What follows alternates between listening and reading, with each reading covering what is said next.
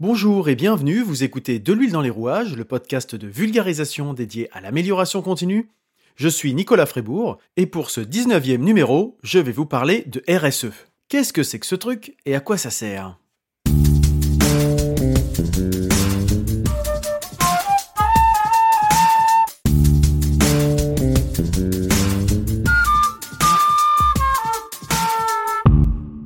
Avant de rentrer dans le vif du sujet de, cet épisode, je vais faire un retour sur l'épisode précédent, un retour assez rapide, l'épisode précédent qui traitait de l'écologie et de l'environnement, et notamment en quoi pour moi il y avait une différence sur le plan sémantique. C'est un épisode qui a eu un beau succès en termes d'audience, hein, et pas mal de retours euh, que j'ai pu avoir, et notamment des gens à qui ça a permis de se poser la question, parce que euh, c'est des notions qui sont souvent abordées comme si c'était des synonymes alors qu'il y a une petite nuance.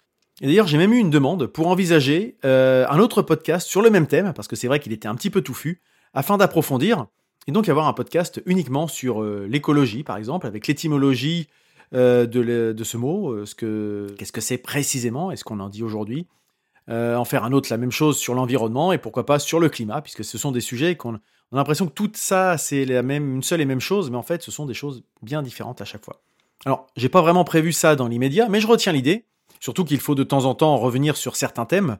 Euh, déjà parce que tout le monde ne découvre pas le podcast dès le début, donc dans quelques mois, les nouveaux éditeurs ne l'auront peut-être pas écouté, et puis parce que bah, la pédagogie, c'est aussi la répétition de notions. Alors le thème de l'émission d'aujourd'hui, la RSE. Qu'est-ce que signifient ces trois lettres? RSE, c'est pour responsabilité sociétale des entreprises. Alors vous pouvez de temps en temps aussi entendre parler de responsabilité sociale des entreprises, c'est une traduction littérale du faux ami anglais social. Alors moi je préfère qu'on garde le terme sociétal, car ça signifie pour moi que l'entreprise se pose la question de sa place et de son rôle dans la société, dont éventuellement une partie sociale. Alors que social, on peut rétorquer qu'une entreprise n'a pas à faire de social, que c'est la responsabilité de l'État, etc., etc. Et puis on mélange un petit peu plein de choses. Alors que sociétal, c'est vraiment cette approche de place et rôle dans la société. Et donc, la responsabilité sociétale des entreprises, c'est la prise en compte par les entreprises, sur une base volontaire, des enjeux sociaux et éthiques dans leurs activités. Et quand on parle d'activité, on parle au sens large, pas uniquement de la production de biens et de services, mais également la prise en compte des parties intéressées, internes et externes à l'entreprise. Et donc, mettre en œuvre une démarche de RSE, responsabilité sociétale des entreprises, c'est en amont mettre en place toute une organisation qui va être dédiée à la mise en place, à la définition, l'exécution d'une politique globale euh, sur un temps relativement long, moyen terme, moyen long terme, sur 3, 5, 6 ans, qui va être ensuite décomposé en plusieurs sous-objectifs, social, sociétal, environnemental, etc., etc. Tout ça devant être piloté et évalué. Il ne s'agit donc pas d'actions ponctuelles, isolées, de bonnes actions ou de bonnes œuvres. Non, c'est quelque chose qui doit être vraiment réfléchi, mis en œuvre, piloté, intégré. Alors malgré tout, on peut avoir de temps en temps un peu de RSE washing, à l'instar de ce que j'évoquais pour le greenwashing, mais comme c'est quelque chose qui est beaucoup plus cadré finalement, qui a une vraie, vraie approche, euh, je l'avais déjà évoqué dans le développement durable, c'est euh, plutôt une démarche qu'on peut euh, considérer comme vertueuse. Alors ce qu'il faut savoir, c'est qu'en France, certaines entreprises ont l'obligation de rédiger un rapport RSE annuel. Ça, c'est d'après les lois Grenelle 2 de 2010. Il s'agit d'entreprises cotées en bourse avec un chiffre d'affaires supérieur à 100 millions d'euros ou une masse salariale supérieure à 500 employés. Et la mise en place d'une démarche RSE, c'est quelque chose qui est assez encadré, puisque hum, c'est quelque chose qui est défini par la Commission européenne comme étant l'intégration volontaire de préoccupations sociales et environnementales aux activités des entreprises, que ce soit des activités commerciales ou dans leurs relations avec les parties prenantes. Et donc, une entreprise qui choisit de mettre en place une démarche RSE va donc chercher à avoir un impact positif sur la société, tout en étant bien sûr économiquement viable. Et je parlais de cadre, il y a aussi une norme, la norme ISO 26000 version 2010, et cette norme comprend des lignes directrices pour tous ceux qui ont conscience qu'un comportement socialement responsable et respectueux de l'environnement est un facteur clé de la réussite. Ce sont bien des lignes directrices et non des exigences. Elle ne se prête donc pas à la certification, contrairement à d'autres normes très connues de l'ISO comme la 14001 relative à l'environnement, la 45001 relative à la santé et la sécurité au travail, ou la 9001 relative à la qualité. C'est pourquoi, comme elle n'est pas certifiable, il y a des labels qui sont nés, s'appuyant sur ces directives. On a notamment en France le label Lucie 26000 qui s'adresse ainsi à toutes les entreprises qui souhaiteraient se mettre dans cette démarche et avoir une labellisation. Alors cette norme ISO 26000 donne la ligne de conduite à suivre et cette norme est appliquée pour évaluer l'engagement des organisations en faveur du développement durable ainsi que leur performance globale.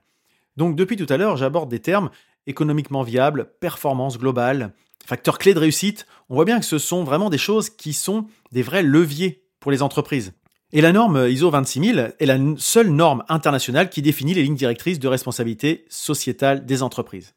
C'est donc un outil si vous voulez mettre en place une, une type de démarche et puis finalement construire votre légitimité comme entreprise responsable.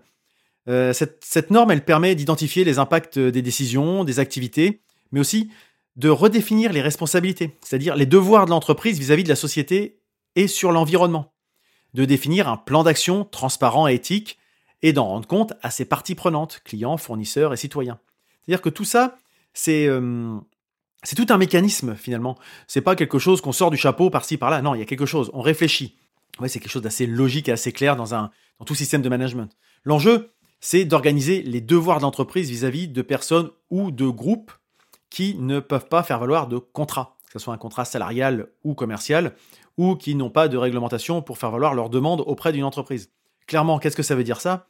Ça veut dire qu'une entreprise, quand elle est soumise à la réglementation ou à une obligation contractuelle, elle doit s'y euh, soumettre en quelque sorte. Et en fait, la RSE, c'est de dire aux entreprises, et quand vous n'avez pas de contraintes, qu'est-ce que vous faites? Parce que les, contraintes, on sait globalement comment ça fonctionne. Le jour où on enlève une contrainte, on n'est plus forcément tenu de faire euh, l'action qui était prévue. Donc la question qui se pose derrière ce type d'organisation, c'est de dire aux entreprises, imaginons que vous n'avez pas de contraintes, ou quand vous vous adressez à des gens avec qui vous n'avez pas de lien particulier, contractuel, euh, contraignant justement, et eh bien ces gens-là, ils doivent aussi être pris en compte dans votre responsabilité sociétale. Voilà, c'est ça qui est mis en, je dirais, en, perspective avec ce type de, démarche. Alors, finalement, cette, cette, norme qui permet de cadrer, encore une fois, elle permet d'améliorer la crédibilité des rapports et déclarations sur les données extra-financières. Puisque pour certaines entreprises, l'article 225 du Grenelle de l'environnement nécessite une formalisation des données extra-financières. C'est-à-dire qu'en gros, on a un rapport qui euh, un rapport annuel pour les entreprises. Tous les ans, vous savez bien qu'il y a des rapports euh, financiers, euh, économiques, par rapport aux résultats de l'entreprise, par rapport à son activité. Tout ça, ce sont les données financières. Et du coup, depuis quelques années, on demande aux entreprises de ne plus se focaliser uniquement sur leur performance économique, mais également sur d'autres types de données. Et finalement, cette, cette norme ISO 26001, c'est une, c'est une norme de gouvernance qui vient alimenter la réflexion stratégique des organisations, parce que vous voyez, c'est pas quelque chose qu'on sort comme ça, c'est quelque chose qui, qui doit transparaître dans toutes les strates de l'entreprise. Et en toute logique, elle se situe finalement en amont des autres démarches, telles que bah, celles que j'ai citées tout à l'heure, l'ISO 9001 sur la qualité, la 45001 sur la santé-sécurité ou la 14001 sur l'environnement. Elle vient englober un petit peu tout ça. Enfin, normalement, un système de management intégré prend en compte toutes ces démarches-là, mais il y a vraiment une approche à une encore un peu plus grande échelle peut-être. Et pourquoi j'aborde la RSE particulièrement? Parce que c'est aussi une démarche d'amélioration continue, comme vous pouvez l'imaginer. C'est une norme ISO, c'est une norme avec une planification, avec des plans d'action, avec des objectifs, avec des indicateurs, avec un retour d'expérience, une volonté de faire mieux, etc., etc. Donc bien sûr, une démarche d'amélioration continue. Et cette norme, finalement, ce standard international définit le périmètre de la RSE autour de cette question centrale la gouvernance de l'organisation, les droits de l'homme, les relations et les conditions de travail, l'environnement, la loyauté des pratiques, les questions relatives aux consommateurs et les communautés et le développement local. Elle permet de clarifier la notion de responsabilité sociétale, d'aider les entreprises et les organisations à traduire des principes en actes concrets, parce que c'est ça qui est toujours la difficulté, et de faire connaître les meilleures pratiques en matière de responsabilité sociétale. Il y a cet, cet esprit de partage. En France, on s'est doté progressivement d'un cadre législatif et réglementaire pour prendre en compte cette RSE, euh, notamment par la loi Pacte du 22 mai 2019, euh, qui intègre deux nouvelles euh, dispositions qui sont entrées en vigueur pour renforcer cette RSE. L'article 1833 du Code civil a été modifié afin que l'objet social de toutes les sociétés intègre la considération des enjeux sociaux et environnementaux. L'article 1835 du Code civil a été modifié pour reconnaître la possibilité aux sociétés qui le souhaitent de se doter d'une raison d'être dans leur statut. Raison d'être, c'est-à-dire qu'on donne du sens à nos actions. Je reprendrai une phrase de Fabrice Bonifay, qui est le, directeur développement durable de Bouygues, mais également président du Collège des directeurs de développement durable de France, qui dit Il vaut mieux avoir de l'influence que du pouvoir pour inciter à agir efficacement dans la durée. l'influence permet de faire comprendre pourquoi agir, alors que le pouvoir se limite à un pour qui agir qui est toujours très réducteur. Et ça rejoint un petit peu ce que je disais tout à l'heure, c'est-à-dire que quand on a donné du sens aux actions, derrière, c'est plus facile d'emmener les gens, euh, d'avoir une dynamique positive et de mobiliser les personnes. Et enfin, la loi Pacte a aussi euh, créé le statut d'entreprise à mission. Alors, vous pouvez retrouver en France également la plateforme RSE de France Stratégie. Alors, France Stratégie, c'est une institution qui est rattachée au Premier ministre. Elle a pour objectif de participer à la détermination, en gros, des, grandes orientations euh, du pays, de définir des objectifs à moyen long terme sur des sujets tels que le développement économique, social, culturel, environnemental, euh, etc. Et donc préparer les réformes, hein, finalement. Euh, et donc, France Stratégie a mis en place une plateforme RSE, une plateforme nationale de dialogue et de construction de propositions, qui permet donc de promouvoir la RSE tant à travers les politiques publiques qu'à travers le soutien aux initiatives volontaires des acteurs privés, donc des entreprises, qui permet de valoriser les pratiques exemplaires, ce que j'évoquais tout à l'heure, le partage, et de favoriser la concertation des parties prenantes en amont et en appui aux négociations de normes internationales, puisque les normes internationales, comme j'ai déjà évoqué dans un épisode précédent, euh, intègrent euh, de la concertation en amont. Et donc vous pourrez retrouver cette, cette plateforme RSE euh, en, en, commentaire de ce podcast. je peux vous la, la, lire comme ça, mais c'est pas très simple. C'est sur stratégie.gouv.fr réseau-france-stratégie slash plateforme-RSE. Alors la RSE, c'est un sujet qui est de plus en plus de l'actualité. Euh, on entend de plus en plus parler, j'en partage pas mal euh, dans ma veille.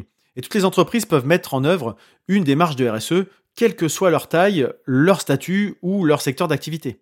Et encore plus en cette période finalement de post-confinement, où euh, tout le monde envisage de redémarrer dans une vie économique un peu, je dirais, chaotique, un peu incertaine, mais en ayant des bases un peu plus solidaires ou durables en tout cas. Et donc, quel est l'intérêt de ce type de démarche? Eh bien, c'est un gain. C'est-à-dire que, contrairement à ce qu'on pense, euh, où on se dit que c'est une démarche, ça va me coûter, eh ben, non, c'est un investissement. Euh, puisqu'on peut voir que globalement, euh, les entreprises qui mettent en place de la RSE, alors j'ai pas, pas sorti 25 000 chiffres, hein, mais globalement ont une augmentation de leur croissance, une augmentation de leur marge, et surtout un turnover beaucoup moins élevé que dans les autres entreprises du même secteur puisque ça contribue notamment à de meilleures conditions de travail, à de la qualité de vie au travail, qui entraîne moins de troubles musculo-squelettiques, de stress, etc. Bien sûr, tout ça n'est pas parfait. Euh, je ne vais pas vous raconter que tout deviendrait le plus beau dans le meilleur des mondes, mais en tout cas, ça contribue à améliorer, ce qui permet aux entreprises d'être plus performantes. Si vous avez écouté depuis le début, vous dites, mais RSE, euh, ça me rappelle vaguement euh, ce qui avait été évoqué il n'y a pas très longtemps, développement durable. Quelle est la différence? Alors ça va être encore un petit point de sémantique, encore que euh, finalement le développement durable c'est un concept. Et euh, la RSE, c'est la mise en œuvre dans l'entreprise des concepts de développement durable. Alors si vous voulez revenir sur le concept de développement durable et le Global Compact de l'ONU, je vous invite à écouter ou réécouter les épisodes 15 et 16 qui y sont consacrés. Voilà ce que je pouvais vous dire sur la RSE. J'espère que ça vous a un peu éclairé sur ce, sujet, euh, notamment, alors je me suis un peu apesanti plus sur la, partie normative cette fois-ci, mais, euh, globalement, c'est une, démarche voilà, volontaire qui n'est pas certifiable et qui est là pour euh, aider les entreprises qui veulent avoir un impact positif sur la société. C'est, si je dois le résumer en, quelques, mots, voilà ce, qu'on peut en dire. Et donc, on arrive à la fin de, cet épisode. Si vous êtes encore là, je suppose que ça vous a plu ou au moins intéressé. Donc n'hésitez pas à me suivre euh, sur les réseaux sociaux, euh, Facebook, Twitter, Instagram, LinkedIn, en tapant de l'huile dans les rouages. Vous pouvez bien sûr vous abonner à ce podcast dans votre application de podcast préférée ou l'écouter directement sur le site de rouages.fr. Et sur ce site, vous pouvez également vous abonner à la newsletter hebdomadaire dédiée à l'amélioration continue avec de temps en temps des sujets de RSE justement.